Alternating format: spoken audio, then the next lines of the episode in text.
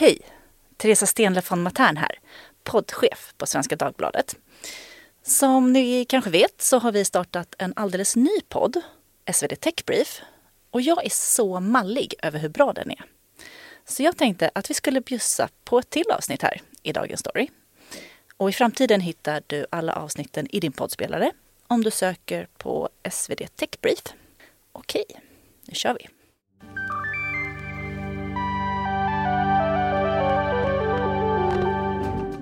Jag tänkte spela upp ett klipp här för dig Erik som gör debut i Techbrief-podden. Um, ehm, vi lever ju som bekant i någon slags AI-boom uh, eh, som vi kommer snacka lite mer om senare. Um, men det är, jag tycker det är kul att hitta områden där AI uh, eh, både imponerar men kanske också funkar lite sämre. Uh, vi kan lyssna lite på hur det kan låta.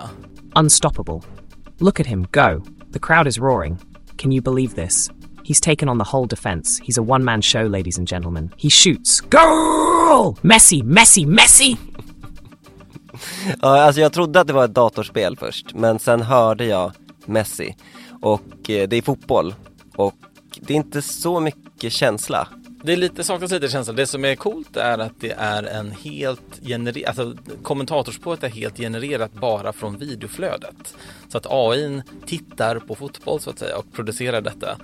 Men eh, man blir inte sådär jätteoroad för att radiosporten kommer bli utkonkurrerat anytime soon. Nej, det här kanske är en av de grejer som inte kommer synas i OpenAIs nya App Store. Men kanske betyder att jag fortsatt också slipper kolla på fotboll. Du lyssnar på Tech Brief, en podd från Svenska Dagbladet. Jag heter Björn Jeffrey och är techanalytiker. Jag heter Erik Wisterberg och är techreporter. I veckans avsnitt pratar vi om AI-världens App Store moment, eller som eh, någon kallar det 9-11 for AI startups. Tech Briefs bokklubb jämför excentriska miljardärer och så tipsar vi om en tv-serie som skulle kunna antyda en storslagen comeback.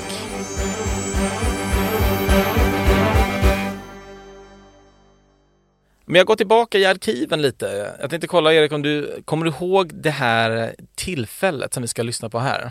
Even the big developers would have a hard time getting their app in front of every iPhone user. Well, we're going to solve that problem for every developer, big to small. And the way we're going to do it is what we call the App Store. Mm. Det här var ju ett ögonblick som kanske inte kändes så stort just då. Alltså, iPhone hade ju lanserats 2007 det kommer alla ihåg. Det här hände ju ett år efter och det var när Steve Jobs för första gången presenterade App Store som också betydde att man kunde få vilka appar man ville till sin telefon. Och det är ju någonting som man kanske i efterhand har förstått var ännu viktigare än själva iPhone-lanseringen. Precis, och lite av en eh alltså en efterhandskonstruktion. De hade inte tänkt på App Store innan. Det var inte så att den inte var färdig vad man förstår utan de hade inte tänkt ha någon. Men sen så något år senare så kommer de på men vi kanske måste ändå ha något sätt att distribuera ut de här apparna som alla sitter och bygger. Hur skulle det kunna gå till annars och sådär. Så, så det, det, var, det var ett väldigt stort tillfälle. Det var mitt i San Francisco 2008 på deras utvecklingskonferens. Um... Ja, men det sjuka var ju också att när man köpte en iPhone i början, då var det ju liksom hårdkodat vilka appar som fanns. Det fanns en kamera och det fanns, eh, det fanns väldigt lite där i. Så om iPhonen hade varit som Apple hade bestämt från början så hade det kanske inte blivit den här liksom... Det hade varit mer likt en gammal Nokia. För man säga, du får Snake för det är det vi har. ja, exakt, exakt. Men jag tror att i veckan så hade vi kanske vår tids motsvarighet till det här tillfället istället. Um, OpenAI, eh, AI-bolaget som Sam Altman styr, hade vad de kallar för en Dev Day, vilket är ju mer ah, deras version av en utvecklingskonferens. Jag tänkte vi kunde lyssna även på det, uh, så tror jag att man känner igen lite.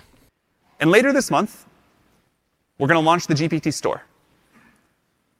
You can list a GPT... Thank you. I appreciate that. Mm. Intressant. Men eh, han behöver öva lite på de här konstpauserna för applåderna känner jag, eller? Eller, eller skaffa sig fler entusiastiska, mer än en person som klappar i publiken synkront kanske. Det kan också ett annat variant. Det blir, det blir lite awkward. Men han snackar om eh, GPT Store, vad, vad är det då? Precis, GPT Store är då liksom ett sätt som OpenAI ska distribuera liksom AI-produkter som är byggda på deras tjänster. Det har man kunnat göra redan nu, finns liksom hundratals, kanske tusentals bolag som bygger liksom sina tjänster på OpenAIs teknik. Eh, det luriga då, precis som i apptillfället med Apple, är så här, var finns alla de här då? Hur ska jag kunna hitta alla de här? Eh, då, då hamnar du i ett annat typ av problem. Så nu ska liksom OpenAI lägga sig liksom i mitten och vara butiken, GPT Store, så kommer de här liksom nya AI-produkterna som man använder kommer kallas för GPTs. Så att GPTs är den nya app-metaforen. Um, och det, jag tycker det här är väldigt spännande. Det kommer också precis som App Store kommer ungefär ett år efter, nästan exakt ett år efter ChatGPT kom ut. Nu har vi levt med det i ungefär, ungefär ett år. Men för det, det här har inte blivit en jättestor nyhet i Sverige kan jag väl säga som har följt det här lite från sidan utan eh, jag tror att du har skrivit kanske någonting om det, det har skrivits lite granna sådär men, men det, är, det är inte som att det är något halleluja moment i svensk press kring den här GPT store. Men eh, du identifierar ju här någonting.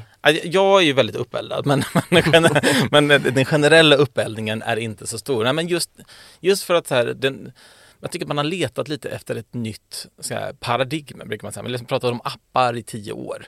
Um, och ganska länge så, så tänkte man så här, men det kommer komma en annan typ av appaktör och liksom ställa till den här konkurrenssituationen.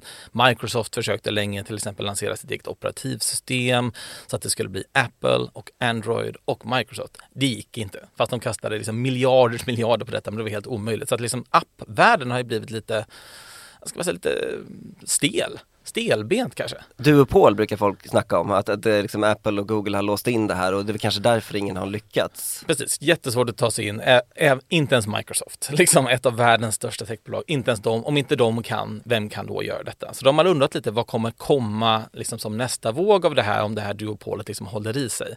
Jag får lite känslan att det här skulle kunna vara ett sånt tillfälle. Um, och jag tror att just att bygga produkterna är ju en sak och det, det pågår redan nu, framförallt så, så, San Francisco då, där den här både App Store eh, eller Apples utvecklingskonferens där de lanserade App Store skedde ju mitt i San Francisco. Det gör ju även då OpenAIs utvecklade event. Momentumet i San Francisco för att bygga AI-produkter är väldigt likt det som var i, i apptiden. Eh, kollar man på liksom vad alla pengar som har gått in under liksom första kvartalet i år så fick San Francisco ungefär 11,1 miljarder dollar i riskkapital bara till AI-bolag. Och det motsvarar ungefär hälften av alla pengar som investeras i hela världen. Så hälft, varannan krona som investeras i AI hamnar i San Francisco. Mm. nu låter du väldigt sådär tech-analytisk. eh, bra, det är ditt jobb, du är jättebra på det också. Men jag tänker också lite så här, för mig då, eh, alla förstod ju att eh, vi fick en massa appar efter App Store. Många av dem var ju gratis också mm. eh, eftersom folk bara ville nå ut till alla de här iPhone-användarna. Eh, jag kanske inte själv blir så här superexalterad över GPT Store för att jag ska få massa GPTs. Men vad, vad kommer det här betyda för mig som användare då? Man, man får gissa, dels har GPT Store kommer ut i slutet av månaden så vi får se lite inte sådär exakt hur det blir, den är inte ute än. Men jag tror som vanlig användare, vanlig konsument, antagligen ingenting. Jag skulle tro att de främst riktar in sig på företag. Det här blir som en, en, en corporate app store, enterprise app store. Den, den, tråkigaste sortens app store du kan tänka dig till att börja med. Eh, men mer fokuserat på liksom produktivitet, göra saker snabbare.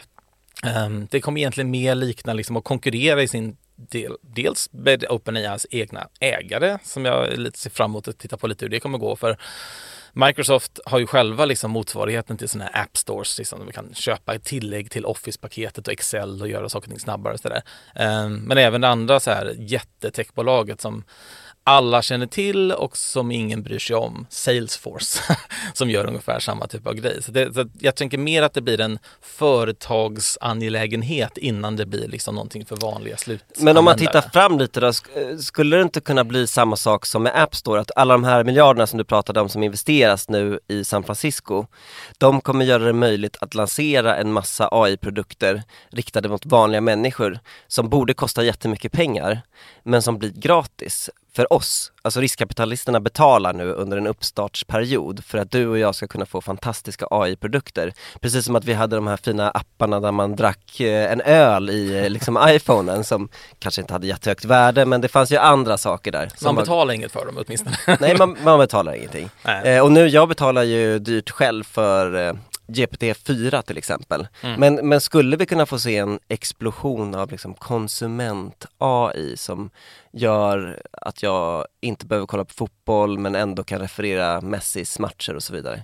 Alltså antagligen. M- Mest för att liksom det här riskkapitalet som går in i den här branschen är ju inte så, det har inte så hög precision. Det är mer liksom, just nu känns det mer som så här, man dumpar in pengar. Så Vadå, vad menar du? De här riskkapitalisterna är ju de smartaste i världen säger de ju. Yeah, that's de, what they say. de har ju sådana här DD-processer och liksom utvärderar nyckeltal.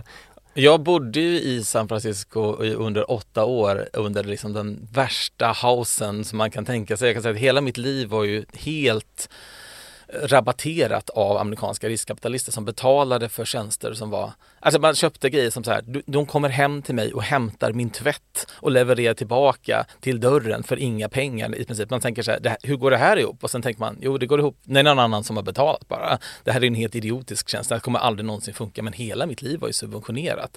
Så det är liksom fullt rimligt tror jag, att man kan, den är frågan vad du ska göra med alla de här GPT-erna och hur, vilket, vilket hålrum i livet de ska fylla åt dig. Det är liksom en annan, en annan issue, men en, absolut, det kan bli en explosion bara på grund av mängden resurser som finns tillgängligt. Vi går mot en subventionerad framtid av AI i allas våras liv. Ja, men jag Kan skulle säga tro så? det. De, de kommande åren kommer bli en, det kommer bli en gyllene AI-tid där ingen betalar och alla gör en massa saker som man kanske sen inte kommer be, behöva göra ändå. Men du nämnde ju också någon slags baksida här i din påa. Alltså du, du sa att vissa kallar det här för 9-11 for AI startup founders. Det låter ju som kanske inte den eh, mest klädsamma jämförelsen. Det var ju ändå liksom tusentals personer som dog här i 9-11. Men vad, vad är det folk är så oroade över? Ja, just det där var ju en citat från någon som satt och tittade på den här DevDay. Det kanske inte hade så jättemycket med GPT Store att göra i sig utan hela vad OpenAI, liksom vad de bestämde sig för att presentera. Men det var en, en riktig reaktion. Det var någon som Ja, ja. kallade det för det. Ja, ja verkligen. Det var någon som kallade det för det. Ehm, och skälet till det är ju att de Egentligen så är det en massa av de här AI-bolagen har inte kunnat bygga liksom sin egen AI-teknik. De har liksom byggt en liten grej ovanpå OpenAIs egna eh, teknik istället. Och nu, och nu under den här dagen så, så eh, OpenAI berättar nu kan du göra alla de här sakerna. Och då sitter liksom du vet som 25 AI-bolag och bara det där är hela mitt bolag. Det var det vi gjorde Exakt. igår. och nu har det bolaget som vi har lagt alla, all, all utveckling som vi har byggt ovanpå det här företaget har nu bestämt sig för att göra det själva. Så nu är liksom vårt existensberättigande är numera noll. Um, och det här är ganska vanligt liksom, i i techvärlden. Um, det kallas för att bli Sherlocked. Uh, Apple gjorde detta en gång nämligen de lanserade sin söktjänst på datorn som hette Spotlight. Men innan Spotlight fanns så fanns det då en tredjepartstjänst som hette Sherlock som gjorde precis samma sak. Och sen så står Apple på scen och sen så nu lanserar vi vår sökfunktion som var då identisk med Sherlock och Sherlocks produkt blev totalt meningslös då för Spotlight inbyggd i systemet. Alla som skaffar sig en Mac-dator har den här redan från början. Så att det här är väldigt vanligt liksom att de småbolagen, de gör ju de stora bolagen en tjänst när de utvecklar med sin teknik tills den dagen när det blir så värdefullt när de stora bolagen tänker, äh, vi gör det själva. Mm, intressant, så det jag tar med mig det är att vi kommer få massa gratis AI och en massa bolag kommer bli Sherlocked. Techbrief presenterar veckans Varje vecka så brukar vi ta upp någonting som sticker ut lite grann här i Techbrief-podden eh, och jag har med mig veckans krishantering. Mm, spännande. Ja, här sitter Klarnas VD Sebastian Siemiatkowski i Sveriges Radios flaggskepp Studio 1 och ska förklara för svenska folket varför hans bolag hamnade i en strejksituation. Ja, alltså det där är en väldigt bra fråga.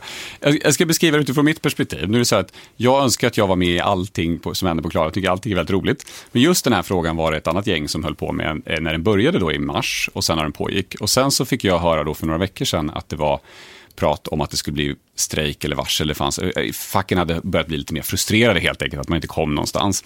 Och då gick jag in i den här frågan själv och en av de sakerna som jag sa när jag då träffade facken var ju att det känns ju lite pinsamt både för facken och för Klarna, för här tar jag gärna ett gemensamt ansvar, att vi sex månader in i den här processen så är det ingen som har reflekterat över det faktum att vi är bank och reglerad verksamhet och att det är väldigt speciella villkor som gäller för bankverksamhet. Mm.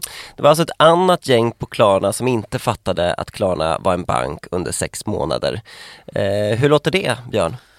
Ja, men den amerikanska så här, management-klyschan brukar ju vara så här It's not always the CEO's doing but it's always the CEO's fault. Vilket innebär att det spelar egentligen ingen roll vem som har gjort vad. Det är alltid vdns ansvar och det är alltid vdns fel till sist. Ja, nej men det lät ju lite som att han kastade Klarnas förhandlingsteam under bussen här i direktsändning. Han tog ju lite tillbaka det eh, lite senare i intervjun och sa att ja, det är ju ändå alltid vdns ansvar och så vidare. Jag frågade faktiskt Sebastian om han ville komma hit eh, till till studion idag. Eh, han kunde inte den här gången, han har fortfarande en öppen inbjudan så det är bara att dyka upp. Eh, jag hörde också att han faktiskt ångrade det här uttalandet eh, och inte tyckte det var så bra själv. Men det som hände, sent fredagskväll så tecknade Klarna kollektivavtal. I helgen så publicerade också brittiska eh, Sky uppgifter om att Klarna siktar på en börsnotering och sen kom också en rapport där Klarna visar vinst. Så att det här blir spännande att följa.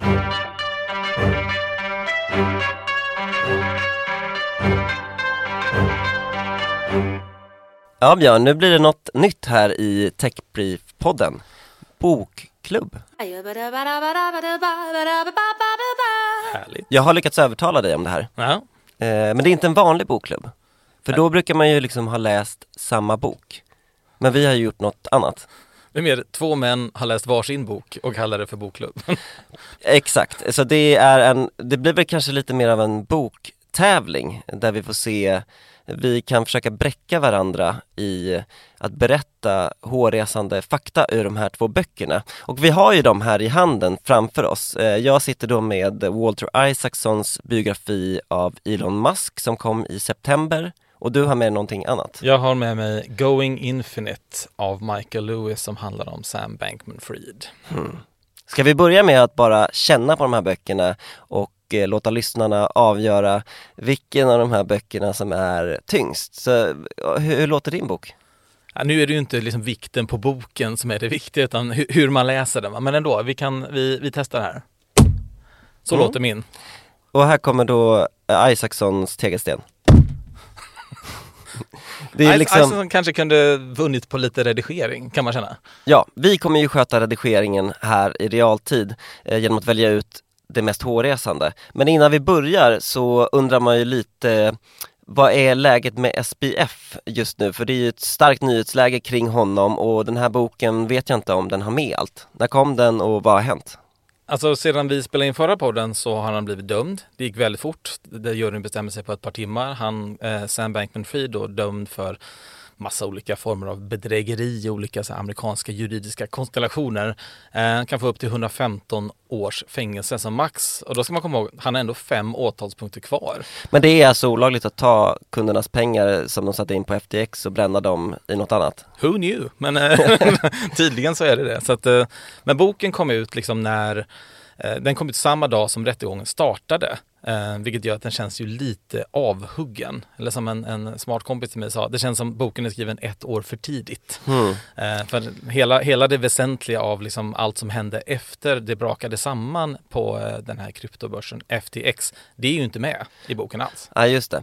Men eh, för den här tävlingen då, den är, har ju ändå kvalificerat sig in här så jag antar att det finns eh, intressanta grejer här i. Så att Björn, du får börja.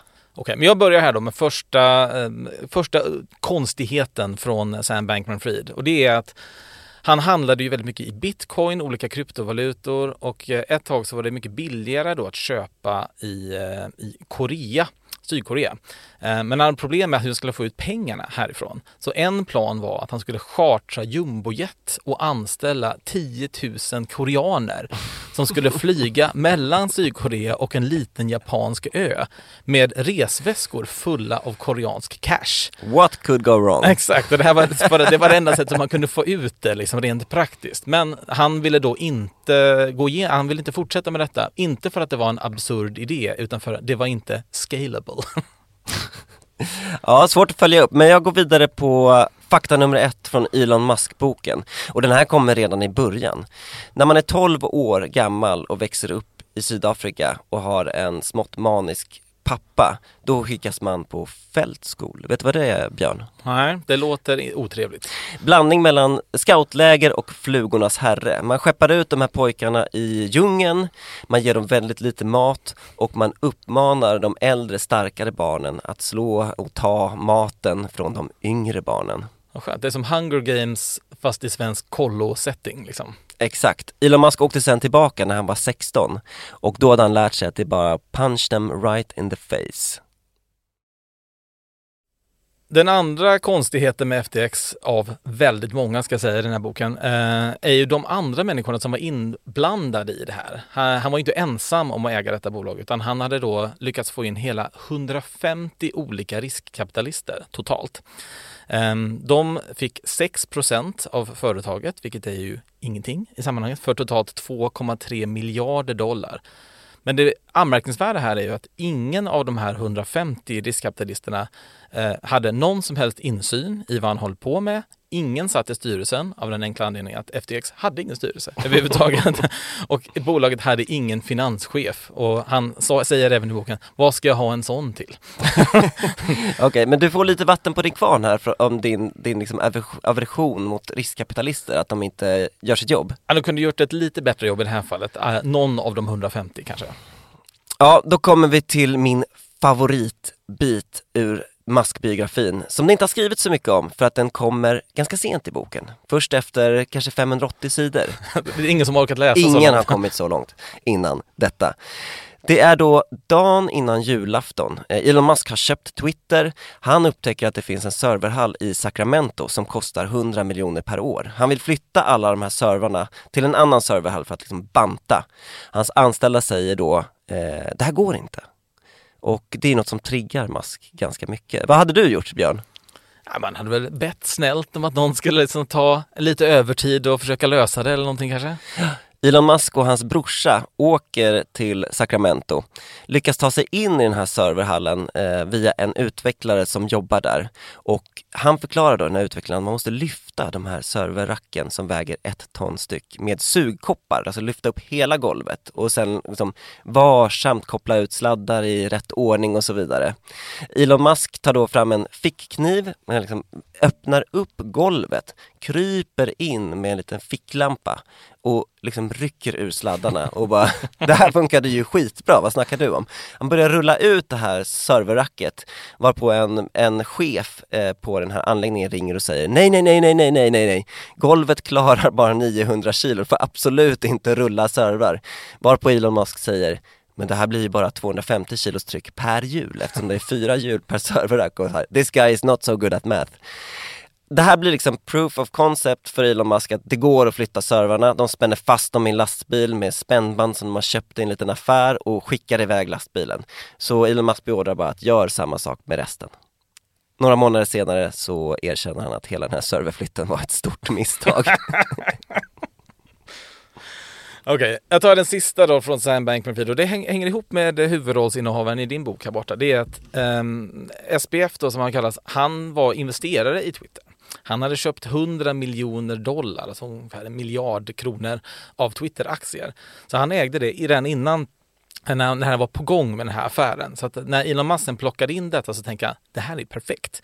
Nu kan jag liksom rida lite på Elon Musks kändisskap och om han då och jag associeras med varandra så kommer fler människor tycka att kryptovalutor är jättebra. Så han, mm. han erbjuder då ja, men jag kan tänka mig att investera 5 miljarder dollar eh, av de här 44 då som Elon Musk skulle betala som en delfinansiering förutsatt att ni sätter hela Twitter på the blockchain. Mm. alltså 5 miljarder, mycket pengar. Och det här bekräftas ju också i Elon Musk-biografin. Eh, men Musk beskriver det som att SPF är en liksom efterhängsen fanboy som liksom messar honom och vill ha möten och Elon Musk säger så här, ja jag kan snacka med honom, bara jag inte slipper ha något så här långtråkigt samtal om blockkedjor, för han vill absolut inte att Twitter ska vara på någon blockkedja. Det här slutar med att de pratar med varandra och eh, Elon Musk säger då att eh, min skitsnackdetektor började pipa som en Geigermätare. Eh, så han vill inte ha de här fem miljarderna helt enkelt för att han tycker att SPF verkar helt eh, galen. Och jag tror att eh, det var liknande från SPF-hållet eller? Han hade en lite mer glorifierad eh, syn på, på hur det här gick till. Men det roligaste med, nästan, eh, med detta var ju nästan att han behöll sin andel men glömde sen bort det. Så att när hela FTX gick i konkurs så, inså, så in, insåg han jag äger fortfarande 100 miljoner dollar av Twitter-aktier. men det hade han glömt bort om han hade sålt dem till Elon Musk eller inte. Men tack, vad, är, vad är 100 miljoner dollar mellan, mellan vänner? Exakt, man hittar, som när man hittar en femhunka i madrassen. Exakt. Eh, den här SPF Elon Musk historien, det fick bli min tredje fakta från boken eftersom det är så intressant att få det här från två olika håll. Men då ska vi runda av bokklubben Björn. Vi har mätt böckerna både i tyngd och innehåll. Så du är ändå analytiken här. Vilken bok av de här är det man egentligen ska läsa? Den som går snabbast att läsa är ju Michael Lewis bok som jag har läst. För den är ju kanske en tredjedel eller en fjärdedel så lång som, som den som du har släppt igenom. Diplomatiskt svar. Precis. Eh, jag skulle säga att galenskapsfaktorn låter spontant högre eh, hos Sam Bankman-Fried. Eh, så, så tyckte jag att spontant att det låter. Det är mer, eh, mindre så excentrisk och mer bara galen kanske. Mm. Jag tänker nog att jag ska läsa SPF-boken också och eh, jag skulle rekommendera eh, en eh, kanske lyssning på dubbla hastigheten eh, Mm. på den här Isaacson-biografin för att den innehåller, förutom de här galenskaperna, ganska intressanta insikter om hur den här personen ändå har lyckats bygga alla de här bolagen. Ja men sen vill jag också ändå bara ta upp det du Björn sa om galenskapen. Handlar inte det bara om utfallet, alltså hur vi betraktar de här personerna? Alltså om Sam Bankman-Fried hade lyckats hela vägen, hade han också fortsatt vara geniförklarad? Och om Elon Musk hade misslyckats, hade han då bara setts som en världsfrånvänd sci-fi-nörd eh, utan verklighetskoppling? Det kan absolut vara så.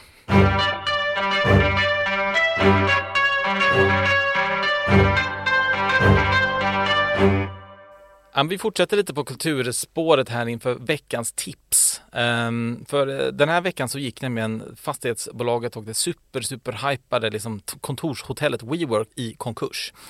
Ehm, till slut. Man kan undra hur kunde de inte ha gått i konkurs innan, innan nu, men det tydligen det tog så här lång tid innan de, de gjorde detta. Ehm, och då tänkte vi att den här grundaren till den här har ju liksom porträtterats väldigt väl, Adam Newman ehm, i flera olika fall. Och jag vill tipsa om den här serien We Crashed som har Jared Leto och Anne Hathaway i huvudrollen. Vi kan lyssna lite på hur det här låter. You're a teacher, an artist, a phenomenal talent. There's so many more things to explore in life. You're on a journey and you'll find it. Det där lät ju som någon slags yoga-session, men den är säkert bra. Den är bättre än det. Min, min spaning här är ju att Adam Newman slutade i WeWork med väldigt, väldigt mycket pengar. Jag undrar ju, på tal om comeback-känslan här, kommer han köpa tillbaka WeWork? Det är billigt. Det är det, är all, det har aldrig varit så billigt eh, som det är Ja. nu. Det, Intressant, men också om man vill höra Neumann i eh, liksom in the flesh och se honom dokumentärt så finns det ju också en eh, dokumentär som heter eh, WeWork or the making and breaking of a 46 billion dollar unicorn. This is who I am. This is what I do. I tackle something. Den tycker jag är väldigt bra. Jag trodde faktiskt att det var den du skulle tipsa om när vi snackade om det här innan. Eh, men jag har inte sett den där dramaserien. Ja, men det, båda är värda, jag har sett båda två. De är värda att se för att de är liksom Klart du har sett båda två. Oli, oli, ja, men man gillar ju excentriska miljardärer. Ja. Som om det inte hade framgått av resten av avsnittet. Nästa avsnitt kanske får bli miljardärsfritt eller?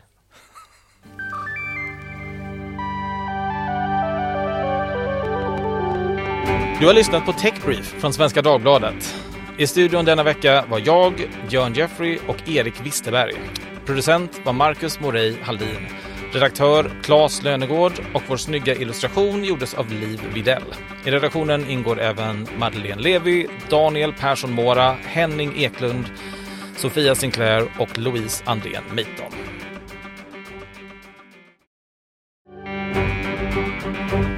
Ljudklippen i podden kom från Gonzalo Espinosa Graham, Apple, OpenAI, Sveriges Radio, Apple TV och Hulu.